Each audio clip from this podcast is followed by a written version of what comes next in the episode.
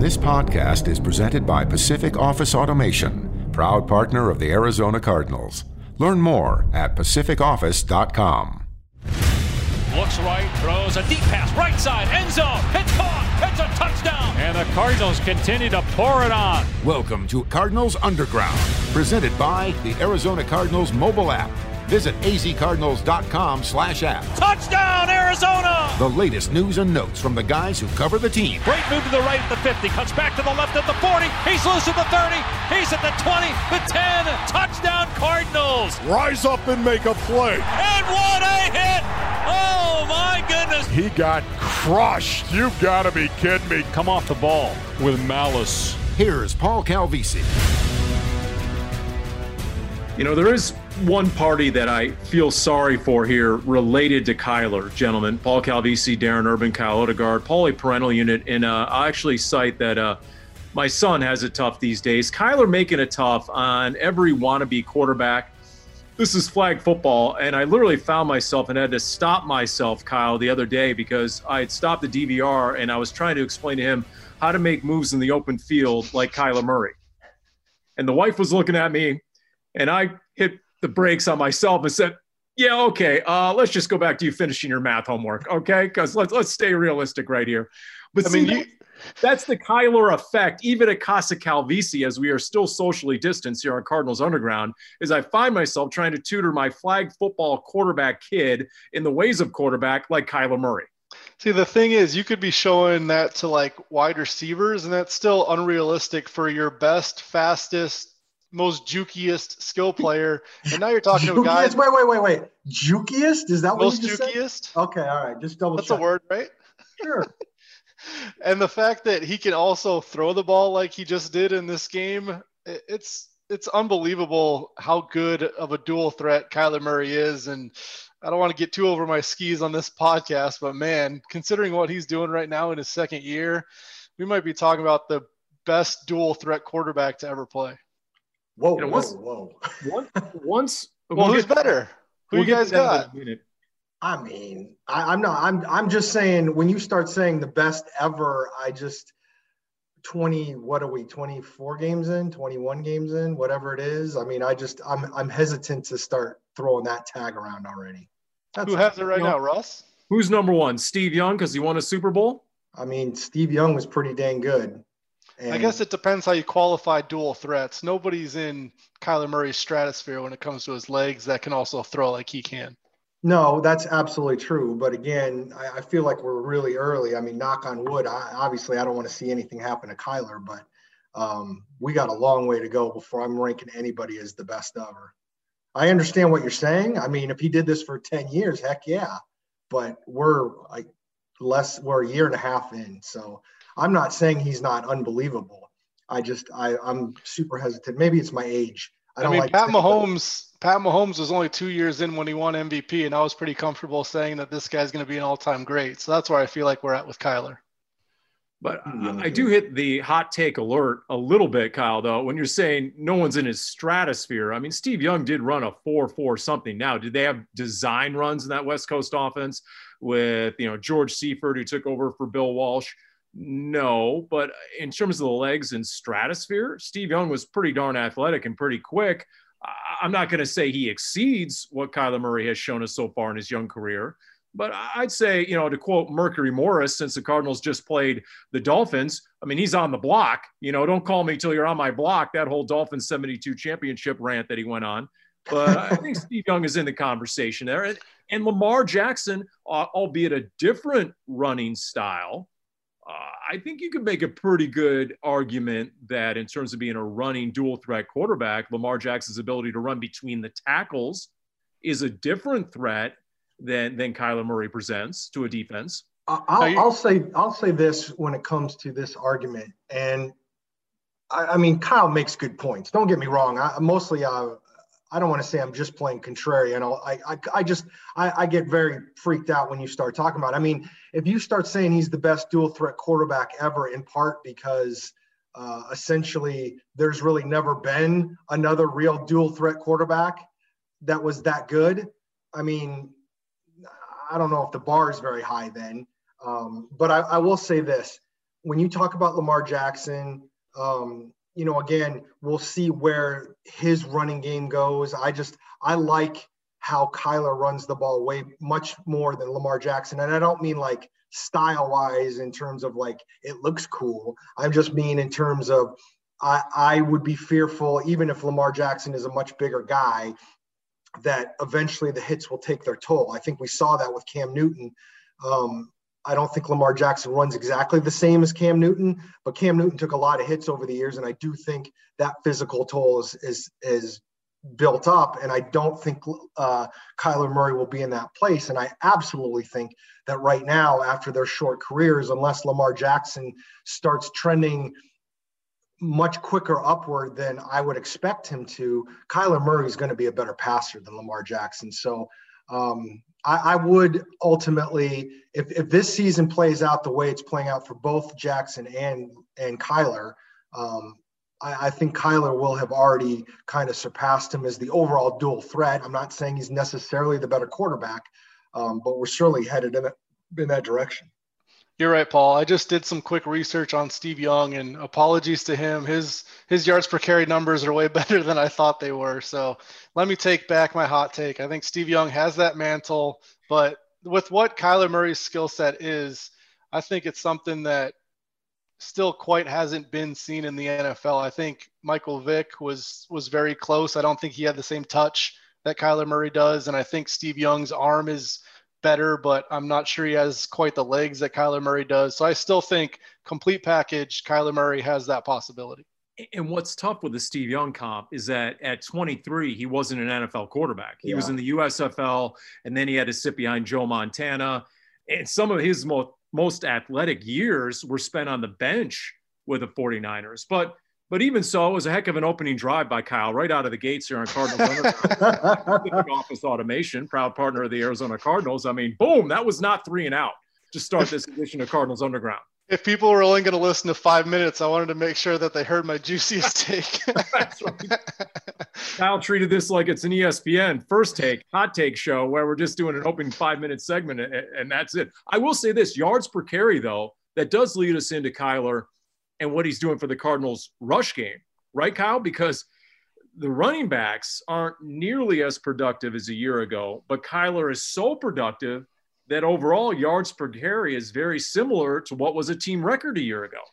Yeah, it's higher than it was last season. You're right. It's been very Kyler centric as far as getting that number to 5.2 yards per carry. Last year it was 5.0, um, but it was a lot more balanced. And Kyler Murray's at 7.1 yards per carry right now, which easily easily leads the NFL. And if you take away his kneel downs, he's at 7.9 yards per carry. So he's he's been super electric with his legs, and that's why I I just had this discussion when he does that. And when you look at what he did did throwing the ball, I mean he was so good throwing it against a very good Miami defense. That's why I'm you know very high on the on the Kyler Murray train this week.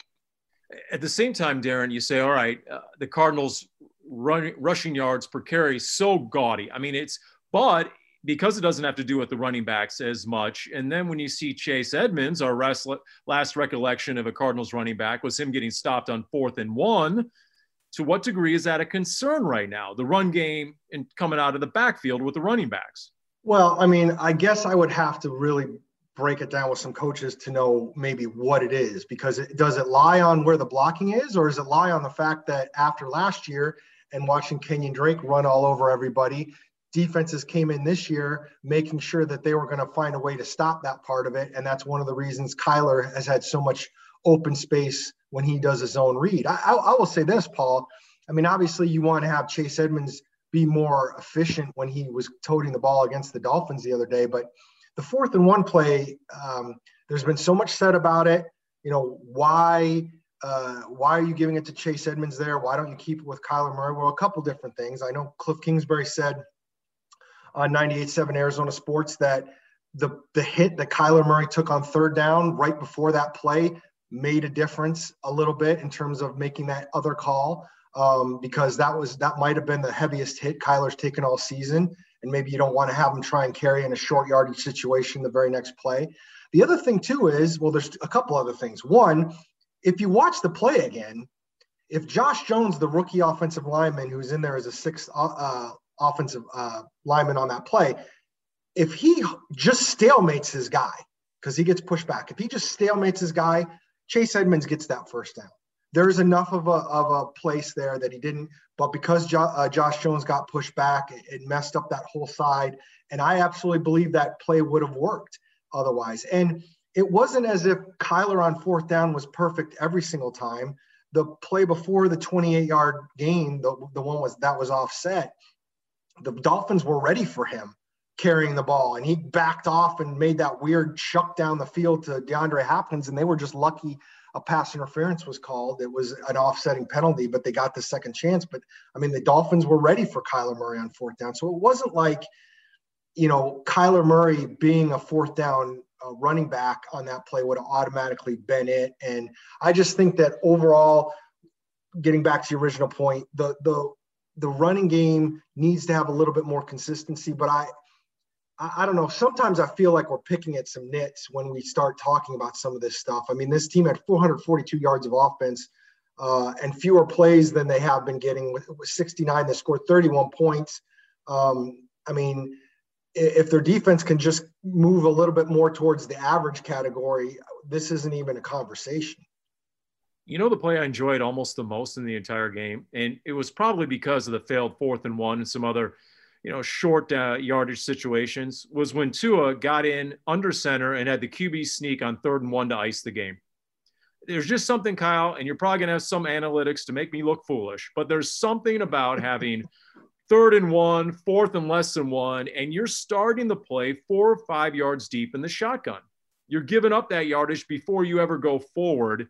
And with Kyler's athleticism and his ability to get low and get in the A gap and just, if nothing else, just squirm forward and get that half a yard that you need to get the first down. There's something I, when I watch Tua get under center, maybe the first time all game, and they get the QB sneak to ice the game, I just sort of nodded and said, man, if the Cardinals are going to steal a play off someone's playbook, and we're all Monday morning quarterbacks this week, I get it.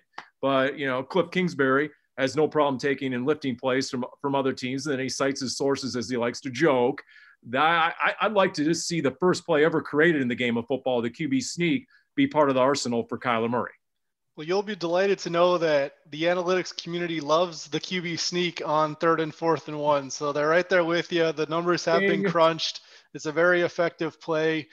I agree with you. And also, I wonder about the Chris Streveler part of it, where he came in against San Francisco on third and one and ran a QB sneak, and it was successful. So I, I, I thought that was uh, something that worked out well. And he's a bigger guy than Kyler Murray. So are you giving away a little bit of what you're doing when you bring, bring in Chris Streveler? Yes and no, because they've run other stuff with him under center. Um, but I, I, I think that makes sense. I mean, he's a bigger body guy. I, I worry about it with Kyler because he's smaller and if you meet him at the line of scrimmage or right before the first down, he's not going to have the inertia to push you back. And we saw that with with Chase Edmonds a little bit and Kyler on the one, the second or wherever he went for the first down and smacked into Byron Jones that and basically the, went down. That was the big hit down. on third one right before that. I mean, if you if he's a bigger quarterback, he he hits the cornerback and and dives forward. So that's why I'm a little hesitant for Kyler to do to do it. And I think running his own read from shotgun is fine because it's still effective. Um, but yeah, the fact that you have Chris Streveler, I think that's that's a legitimate point. There were at least three times in the game, by the way, being in the front row, not on the sideline, but the front row. So you can kind of see the whole side a little bit better at times. And there's Streveler. he's going through this ridiculous warm up routine at different points in the game. The high knees, he's going up and down. He's sprinting down the sideline. He's dodging the Gatorade bucket in the bench and other equipment guys. And you're thinking, wow, he's getting ready to go in. No, that's just Streveler being the leveler. So, you know, and, and, and I, I'm still waiting to see him again in that situation. Darren, what about the other hot talking point this week the decision to go for the field goal. Your thoughts on that? Because I know you fielded that question umpteen times. I did. Um, you know, again, I, I, think that goes back to, you know, some of the things we're just talking about. I mean, Cliff Kingsbury said he was not impacted in his decision to kick the field goal there on the fact that Chase Edmonds was stopped. I think we have to take him at his word. Um, but at the same time, you know, I know all the analytics basically said you had a much it was much smarter to go for it there than try and kick a 49 yard field goal. Um, that's it's one of those things that's it's going to get second guessed all day. The problem the problem they really had was the fact that because they threw the incompletion on third down, there was no timeouts being used. There was plenty of time left for the Dolphins to try and get a field goal, even if the Cardinals had tied it and the way that game was going and the way the Cardinals defense was playing, you, you have to wonder, especially with a, uh, the kid Sanders kicking for the Dolphins, who looked like he could probably make one from 65 yards. They wouldn't have had to get very close to at least have a chance at, at winning the game. So uh, that's that's a tough one. I will say this: I know a lot of people didn't like the play call on third down. I disagree. I've watched them run that same passing play a million times down on the goal line and get touchdowns to Christian Kirk and Larry Fitzgerald. Christian Kirk was open. If that throw is anywhere near where Christian Kirk can catch it, he's already at the first down, and it's a first down. It was just a bad throw by Kyler Murray. That happens. Um, but I don't have a problem with that call. And ultimately, I don't really have a problem with the field goal try. It didn't work. And that's that's why everybody else has a problem with it. You know, that play was right at me uh, in the front row. That that that miss to Christian Kirk that Darren just referenced there, Kyle. And I tell you what, it looked different on TV than it did in person. It was coming right at me, and there just seemed it was a, there was a degree of difficulty involved in that Kyler was on a dead sprint, and he almost seemingly had to throw it down the line of scrimmage in a way, and and he had to throw it just beyond the reach of the D lineman, who had penetrated there in the line of scrimmage in the box, but then within reach of Christian Kirk, and he did neither. He threw it at the feet of Christian Kirk it was a tough pass to be on a dead sprint and try and execute that sort of precision. To me, when I saw it on TV, it looked much easier. So I don't know if that was deceiving one way or the other. But to me, if you're inside the two minute warning and you're trailing, you got to at least give your, your team a chance to tie. At least give your defense a chance to go out there and, and, try and force overtime. So I was on board with the decision to go for the field goal immediately. I nodded immediately, said, You got to at least give your team a chance to tie it up on the scoreboard because you may not get the ball back. You're inside two minutes. What'd you think? Well, my reputation probably precedes me on this one, but I, I would have gone for it. I think the fact that you had enough time to score a touchdown and win that game in regulation, if you got the first down, is a big deal to me. If there was 30 seconds left or 20 seconds left, it would have been harder to score. But if you get that first down, there's still plenty of time to win the game in regulation. And if not, the field goal is just easier. So the fact that you have Kyler Murray and his ability to either keep the ball or even if you're handing it off, teams are worried about him keeping it and making it more likely that you convert in short yardage. I think the Cardinals are 75% conversion rate on third or fourth and one when they hand it off this year which leads the NFL. So the fact that they're so good in short yardage to me was another reason why I would have gone for it. And Miami too, when they had fourth and one and they kicked their field goal, I would have gone for that too. So I, I just feel like if you can have if you have a fourth and one and it really helps you to go for it, I would almost always. So I, I would have leaned toward going for it there. It, it's funny you you mentioned that. I again I know Kingsbury said the Edmonds uh, fail on fourth down did not impact his last decision. But it is interesting that in both cases, both those fourth and ones that you're saying you would have gone for, both came after Edmonds didn't get there and was fresh in those coaches' minds. And I know you're not supposed to, but we're all human, and you you you do wonder if that if that even subliminally was in there at all for either of those coaches. I'll say this, and whether it was the Kirk incompletion, whether it was Chase Edmonds uh, on the fourth down fail, I'll say this anytime, especially in that game, when Kyler Murray wasn't running the RPO, I think the Dolphins defense said, thank you. The threat he posed with the RPO, whether to hand it off or pull it and go on his own, and I don't know how the numbers came out in terms of that particular play call, Kyle, but he must have averaged seven to nine yards a pop on the RPO. And, and just the threat of him being in the open field against defenders – whether it's third and one, fourth and one. If I'm the Dolphins defense, I'm like, thank you for not calling that play. Because that's how effective I thought that was against the Dolphins. When Kyler kept it, you're right. He was obviously very effective, but we don't know how many times you did have that zone read option and he gave it to Chase. You look at Chase's yards per carry, it was 2.8. So they weren't very effective on that side of the zone read. And I don't know exactly how many times they ran it and in aggregate what your yards per carry looked like. But uh, I agree with you. And that's that's the the one quibble I had with the straight handoff to Chase, where maybe if if there is more of a Kyler threat on that play, the defense is hesitating for maybe just a second to see if Kyler keeps it, and that helps you out. But like Darren said, I mean, if if you get your blocks right, and I, I, think back to the Seattle game when Kenyan Drake ran right up the middle on fourth and one and got the first down, and nobody's questioning that because it was successful, and they're they've been successful very more often than not this season. It's just in a very key spot, it did not work. Um, but overall, you know, I'm not going to ever question Cliff Kingsbury's play calling too much because that's the thing that got him here. He got hired because of that. Uh, he's a, a, a, very much a genius when it comes to deciphering what a defense is doing and how to attack it.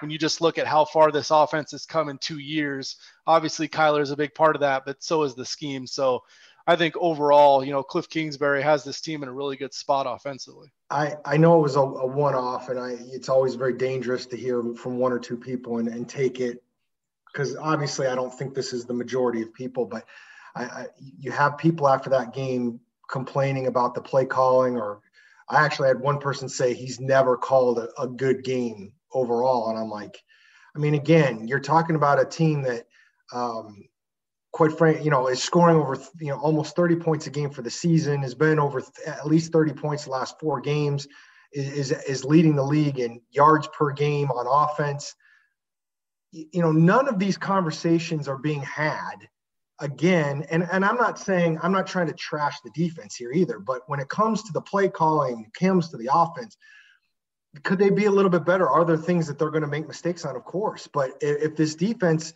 was just a little bit better, this team would be whatever it would be, seven and one, and nobody would be talking about Cliff Kingsbury and his play calling. Nobody. It just wouldn't happen you know, we can get into all the numbers on Kyler right now, but that would be a separate edition. There's so many of Cardinals Underground presented by Pacific Office Automation, proud partner of the Arizona Cardinals. So, how about just the eyeball test? I know, Kyle, this is tough for you. It's tough. You got to get outside your comfort zone. No numbers. We don't have time for all the stats, but what words, because you're a wordsmith first, let's remind you, okay, on azcardinals.com, what words would you use to describe Kyler right now? Would you start with dominant? Can we go there? Yeah, I think dominance a, a fair word. Uh, to me, I think the the passing game progress. You know, I could give you some numbers, but uh, I guess I'll refrain. the The fact that they've gotten so much better passing the ball, I think, has been the big leap for Kyler. From from the first game of this season, we saw that he was a different type of runner this year, more decisive, more electric, and just a handful for defenses. But these last few weeks, I think he's really taken the next step throwing the ball. And when your yards per attempt, whatever they are, won't say what it is, but when it's high, it's it's a really good thing for an offense. And and now they're really putting everything together. So I think the passing game strides that Kyler Murray has made is is the biggest difference to me. All right. So true or false? His 56 yard strike to Christian Kirk, the best ball he's thrown all year because I said that on the air once Wolf was done with his Tasmanian Devil, his reaction. Uh, and you know, if you guys were on the air with me, would you agree or disagree, Darren?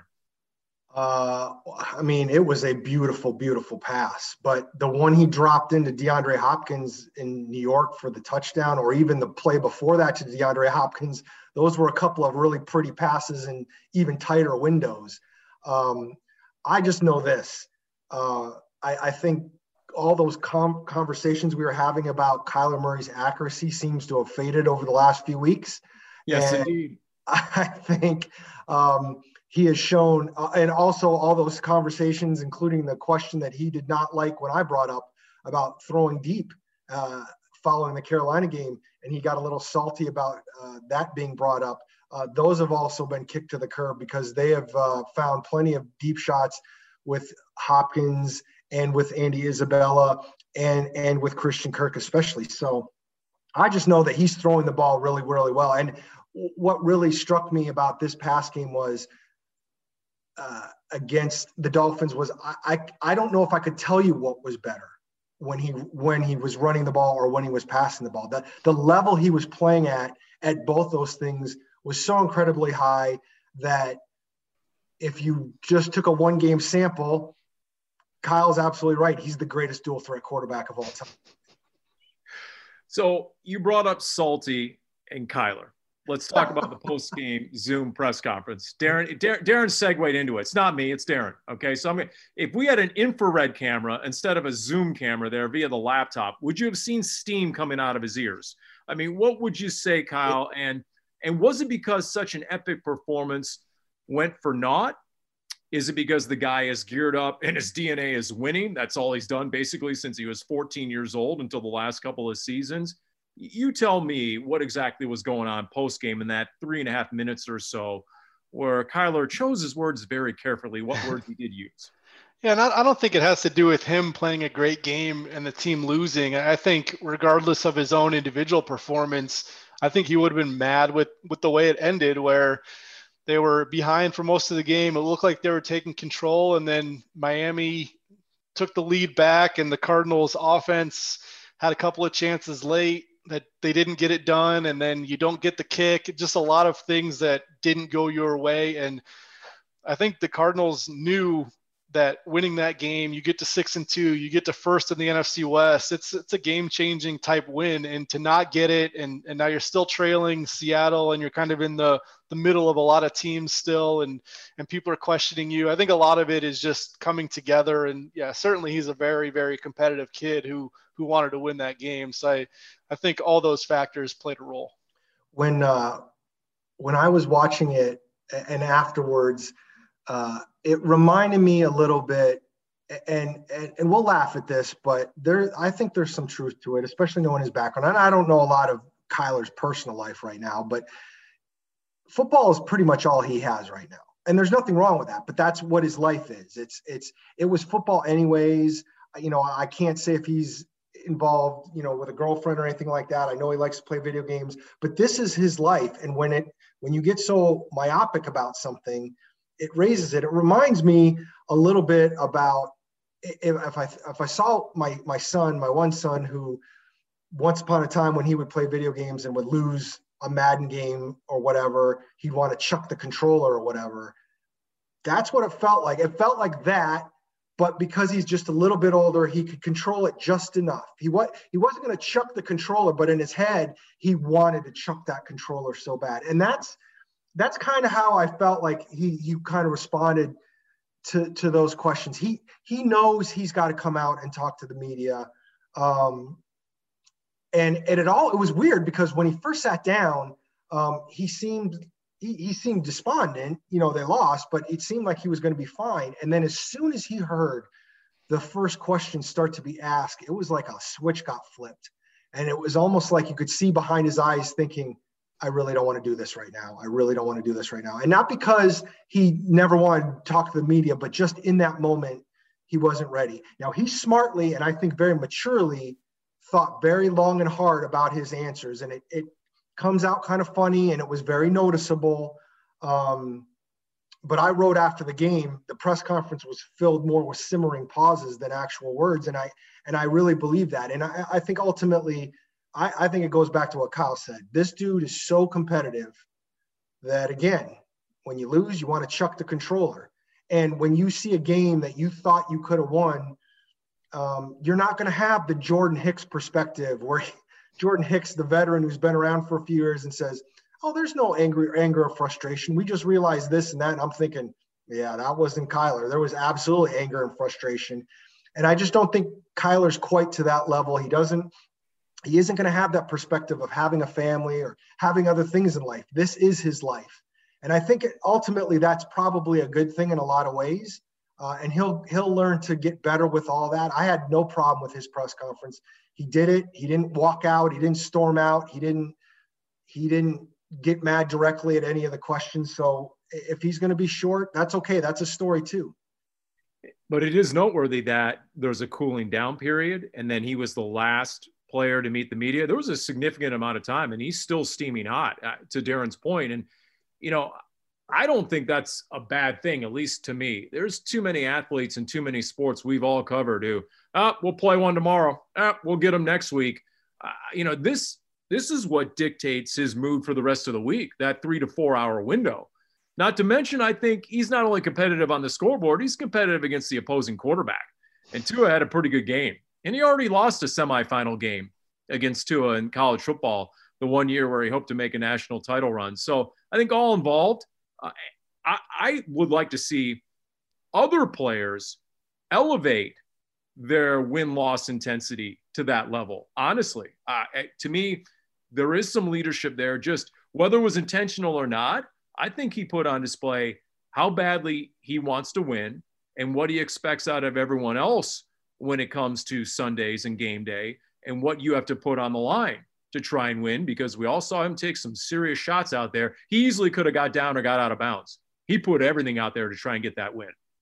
I, I thought he was smart about that, where we've seen it for so many times that he does, you know, go down and he preserves his body. And the few times that he went for it in this game was when he was right by that first down marker and he knew it was it was third down and he's trying to get it, or he knew it was a situation where if if I don't get this, we're in a worse position. So I, I think that type of thing is very good for the Cardinals moving forward, where the vast majority of the time he's just going to get down and avoid injury, and that's what you want. And then in these very select moments when it means more to try to get that first down than to preserve your health, he goes for it. So I think he figured that out beautifully. And even just like the mental part that Darren was talking about when he didn't have that fourth down, he wheeled around and he threw that ball to DeAndre Hopkins. I thought that was unbelievably smart of him to do and get the offsetting penalties and get another chance at fourth down. So the mental jumps he's making too. There were times last year in two minute drills when he didn't quite have uh, the right ability to push push the tempo and figure out how to get down the field fast enough. So I think he's grown a ton mentally in addition to what he's doing physically. In much of that game, he had a perfect passer rating. Yeah. Jim Almohandro and myself, we were talking about during the course of the game from the Cardinals booth down to the sideline, ended up with a passer rating of 150.5. Tua had some really good numbers. But Darren, how much of that had to do with the Cardinals being reduced to their fifth and sixth string corners for much of the game? I mean, what, what's Wolf always say? it's not an excuse, it's a factor or whatever he says. I mean, it's look, you, if you're missing a bunch of key players on defense, you're going to be worse on defense. Now, you can make the argument that against that offense, when they were down all of their running backs and they had a quarterback who was only in his second game, second start, that you should have been able to do much better than you did. And and that's a fair argument to make. And I I was surprised Tua was able to be so effective. But they came in with a good plan. I mean, they didn't test Patrick Peterson a whole bunch early. They went after Kevin Peterson and whoever came in for Kevin Peterson because they knew they were down to their fourth, fifth, and sixth cornerbacks, which is what you should do. And and obviously they, you know, on both sides, these the the officials were throwing flags. It helped the Cardinals in some cases because DeAndre Hopkins got a bunch of flags, but it got to the point where some of these Cardinals defenders were struggling to, they were either going to give up a catch or they're going to get a flag. And they smartly did all that stuff. So, and, and I do think Tua made some really good plays. I mean, we're, we're sitting here talking what a great player that Kyler is. And there were moments after two starts last year where, I mean, after what we saw at the end of the Detroit game and the Baltimore game, we're like, oh my God, Kyler Murray is going to be a really, really good quarterback maybe we're just at the beginning part of that for Tua, and unfortunately the Cardinals ran into that. But look, you're, you're you need this defense. You you desperately need Devon Kennard and Byron Murphy to come back from COVID. You need to get Dre Kirkpatrick healthy. You need to work Marcus Golden in, who I thought had a fantastic first game for this team, but you need to find some uh, level there, and and uh, you you need to find a way to get off on third downs. And there wasn't enough pressure on Tua uh, even without the, and maybe that was because of the coverage, but you got to find a way, blitzes or otherwise, to to make him more uncomfortable than they did most of the time. And from what I saw, his numbers against on plays where the Cardinals didn't blitz were out of this world. And you just figure like maybe they just should have been more, much more aggressive. You know, Tua was impressive. There's no doubt about it. For me, Kyle, for quarterbacks to come out of big time programs, elite college programs with so much talent so many draft picks. I'm always curious if they can throw into windows, tight windows in the NFL. because they're so used to throwing to wide open receivers at the the Matt Leinart effect, Paul. There you you're, go. You're, you got PTSD, baby. Yeah, you're, you're, you're absolutely right. I'm having flashbacks as we speak. You're, you're, you're absolutely right on that because nobody had wide open receivers during his college career like Matt Leinart throwing to guys at USC against Pac 12 competition. You're, you're, you're absolutely right on that. But Tua put some balls right on the money, despite the fact he was going against backups. I mean, De'Vondre Campbell was on the hip pocket of a tight end, and there was a big time catch. And so, even with Byron Murphy and some of the other regulars, if they would have been in that game, I think it would have made a difference, no doubt. But I think we also would have come away, at least I did, from that game that, you know what, Tua has a bright future in the NFL. I don't want to sound like a huge Tua hater, but I wasn't as impressed as everybody else in that game. The the Dolphins averaged 5.6 yards per play, which is pretty average. I mean, it's it was a good showing all things considered for Miami and its offense, but I don't I'm not ready to claim Tua as this next great thing like I did with Kyler earlier in the podcast. We'll see how it goes, but I do think not having three of your top four cornerbacks is a really big deal. That's arguably the most important position on the field defensively. And when you when you have subpar talent level and also new guys who you're trying to figure out communication with, it's just tough defensively in that sort of situation. So I'll see how Tua does the rest of the year. And what he did in college was really good, and he's clearly got talent. But I want to see how it goes the rest of the season for him. I just looked at what was around him. They came in as a one dimensional offense without much of a running game down their top two running backs. They had a bunch of receiving threats you've never heard of before. So it impressed me that uh, he definitely put that offense on his back. And then there's something about when you play against Kyler Murray that I think it inspires the opposing quarterback to use the legs a little bit. We saw Russell Wilson in the first half of the game against the Cardinals, and we saw Tua take off and run a few times. So he has that element to his game. But Darren mentioned Marcus Golden. I'll say this. You know when I truly knew Marcus Golden was back as an Arizona Cardinal? It, it wasn't the sack that was reversed on the Leki Fotu face mask. Face mask. It wasn't the sack that that counted. It wasn't even when Pat P and Budda Baker got the defense together late first half and had a players only meeting, and then Marcus Golden finished it off in vocal fashion. It was one at the end of the game. The Dolphins are in victory formation and Marcus Golden wasn't having any of it. And he started a he started a near brawl with about three guys on on a Miami's offensive line during victory formation. That's what I knew 44 was back for good. Would have been nice to have if Marcus Golden would have had a post game press conference, how that would have sounded, right? Yeah, that's right. Um, but yeah, that's you know, so if you get Devon Kennard back, you get Byron Murphy back, you can get some of that rotation. You know, we didn't we didn't hear Haason Reddick's name called during this game for, for whatever reason. I don't know if you guys talked to anyone about that or went back and looked at any of the film. Did, did dare I say, did he get extra attention? Haason Reddick come in as the Cardinals' leading sack guy? I didn't really pay that close of attention. I agree with you that he didn't have the same type of game that he did against the Seahawks. And clearly, Marcus Golden was the guy who was getting the most consistent pressure on Tua. And he had, like you said, the sack, the one that didn't count. And he had the play where he got right around the edge and missed Tua on another potential sack. Um, but yeah, I mean, you need Haason Reddick to be that consistent force on the other side. And maybe Haason Reddick is more valuable against the mobile quarterbacks who, when they're scooting out, he's got that speed to catch them when he's in the pocket, maybe Haason Reddick doesn't have that refined pass rushing type moves quite yet. So we'll see how it goes with him. But I think you need Haason Reddick to give you something because Marcus Golden will, and we'll see when Devon Kennard can get back. But that trio, you want to have consistent pressure from them. Yeah, and if you were having issues in terms of, of making Tua uncomfortable, what happens against Josh Allen, who's way more experienced, is having a very good season. Uh, and this Bills offense is just way better than what the Dolphins bring to town. So that's that's a little bit of a frightening thought when you talk about where this defense is right now and what they're about to face. I mean, what Buffalo did is Seattle's defense. Uh, Pete Carroll was at a complete loss after the game to explain the loss. He said, We prepared and had a great plan to go against the run. One problem, they didn't run the ball, basically. They came out and threw it. They raced to an early 17 nothing lead. Uh, Josh Allen, 31 to 38 off the top of my head, 415, three passing touchdowns, had a rushing touchdown. He has the same number of touchdowns as Kyler. Kyler at 16 and 8 passing and rushing. Josh Allen's 19 and 5 uh, passing and rushing. Uh, this this will be very interesting. The, Josh Allen is back to his early season MVP form, Kyle.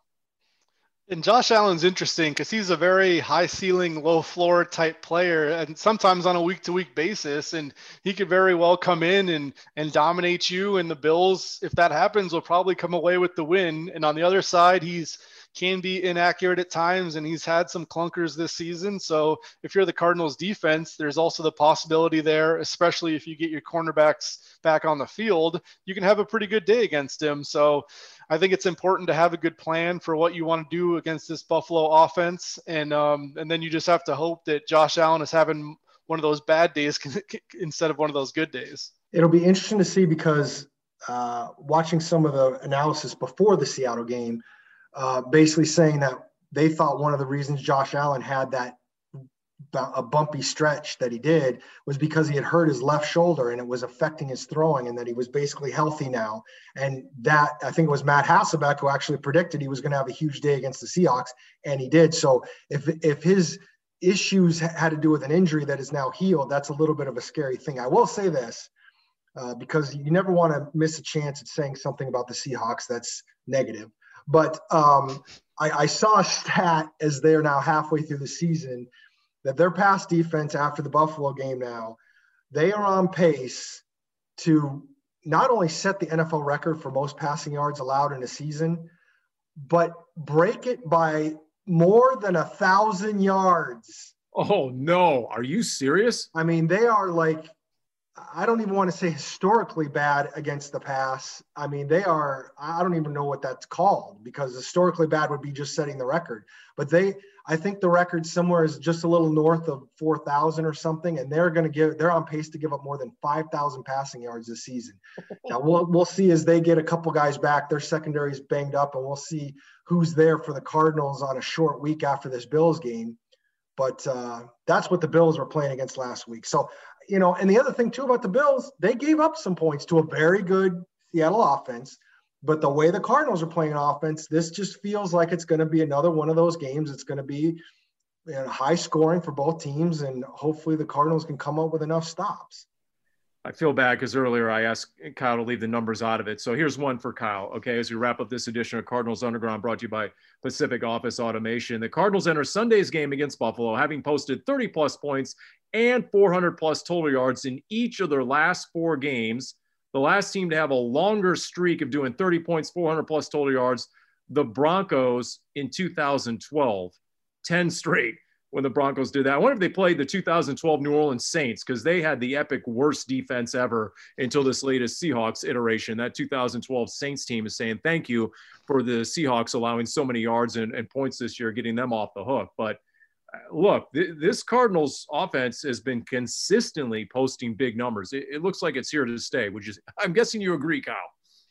Yeah, I mean, it certainly seems to be that's the case. And Pro Football Focus, I think, says that since from week five to nine, the Cardinals have the top expected points added per play, which is similar to what you're saying, the best offense in the NFL these last four or five weeks. So it's it's been a really good turn of events. And like I talked about earlier, the passing game has really come along. And if they sustain it, then the Cardinals are legitimately one of the best teams in the NFC if that happens. And a lot of people are trying to discount the Cardinals, especially after losing to the Dolphins. But I just feel like this is a very legitimate team in the NFC. I think they're they're headed toward the playoffs unless something really bad happens and and we've talked about the weaknesses of the Seahawks the Bucks just had a really bad game against the Saints i mean you look around the NFC and is there a clear dominant team like the Chiefs not really so I'm not saying the Cardinals are the best team in the NFC, but I, I think they're right in that mix with everybody else. Wait, wait, wait. You're, so you're willing to say Kyler's the best dual threat quarterback ever, but you can't say the Cardinals are the best in the NFC. Correct. it's a team game. You know what? I'm going to leave. Everyone can leave in their own fashion. I'm going to leave with a, a little bit. I'm not going to necessarily call it a reality check, but a little bit of a warning, if you will. You get Buffalo coming to town and they're rolling. You then go on the short week. You're the road team on Thursday night. Seahawks want blood, and you don't have the 12s to feed off in that building where you've won five of your last six because basically it's you against the world. You still have two cold weather road trips potentially in the Giants and Patriots, and you have two games against the Rams team where you've never beaten their head coach. So I, I like the position the Cardinals in, and they're five and three. But there's also some serious obstacles straight ahead in the remainder the second half of this schedule that at least has my attention. I don't know how you guys and how you guys feel about what's left. I like where the Cardinals are at, but if they're not careful, there's quite a bit that could go wrong over the second half of the year. Yeah, but I guess ultimately, I think there's so much that could also go right. I mean, none of those games.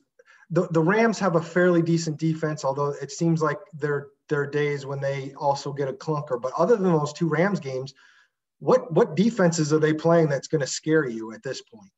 Um, I'm I, again, I'm not saying that they can't hit a roadblock and they can't. They can lose those games. You're absolutely correct, but they could also win a lot of them. You know, and, my answer my answer to that would be, you know, the defense that scares me would be the Cardinals defense if they're not consistent in the energy and the intensity. Honestly, that, that yeah. that's my bigger fear.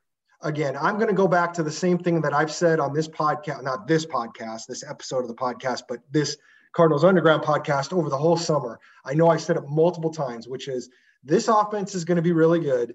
The defense just needs to be average, and this team will get a lot of wins if the defense is average. There are times when the defense isn't quite average, and it's cost them a couple of times. And that's what we've got to see the rest of the way. And and when you feed in all the other equations of what we're facing, which is spiking in COVID cases, not only in the in the world, but also among the NFL and losing key players here and there, like the Cardinals did last week with Devon Kennard and um, and, and, Byron Murphy. I mean, knock on wood, we don't want to have a, a week where Streveler, the leveler is playing quarterback, Paul. We, we don't? Let me, let me hear that. Well, we, okay, you might. You're sure about that. Okay. All right. It's well, it, when you look at the NFL, I mean, I think the Dolphins game is a great example because the Cardinals box score wise probably should have won that game and you you factor in a defensive touchdown and the the 56 yard field goal and the 50 yard field goal and you missed a 49 yarder so the cardinals did not win that game and you add up too many of those in the nfl and that's really going to hurt you in a 16 game season but when you talk about talent level alone i mean i see your point paul there are roadblocks in the second half of the season but a cold weather game against the giants doesn't mean you're not going to be favored. I mean, you're you're the team that should win that game. If New England keeps playing like this, you're going to be favored in New England, and the Cardinals could very well go three and five and finish eight and eight because the NFL is kind of random like that. But when you talk about overall talent level, I think this team is right up there. They have the best point differential in the NFC right now. As much flack as the defense is taking, they're number 10 in football outsiders defensive efficiency. There aren't very many holes on the Cardinals. So I think you can lose games in close fashion, and maybe that changes the perception. But when you talk about baseline of talent, I think the Cardinals have a good team. And the defense is capable. Don't get me wrong. The defense has enough talent, in, in my opinion. I, I, think my final words will just be repeating the words of Vance Joseph. It was in the most recent edition of Cardinals Flight Plan. And I forget which game it was, but it's the one time this year where he had an entire defensive team meeting on the sideline during a game, the D coordinator, Vance Joseph.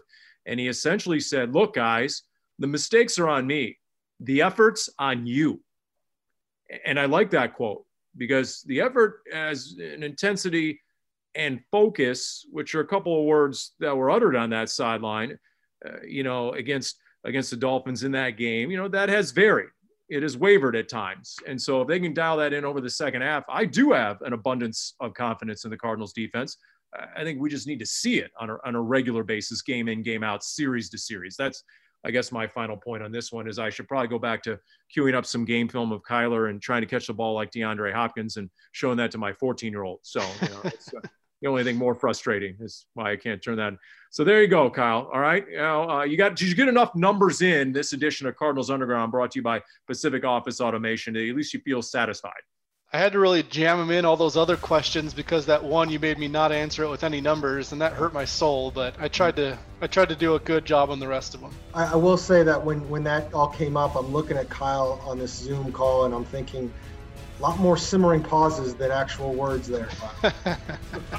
That's right. If you want simmering pauses out of Kyle, just take the numbers out of the equation. That's right. That's right. And that'll do it for Cardinals Underground.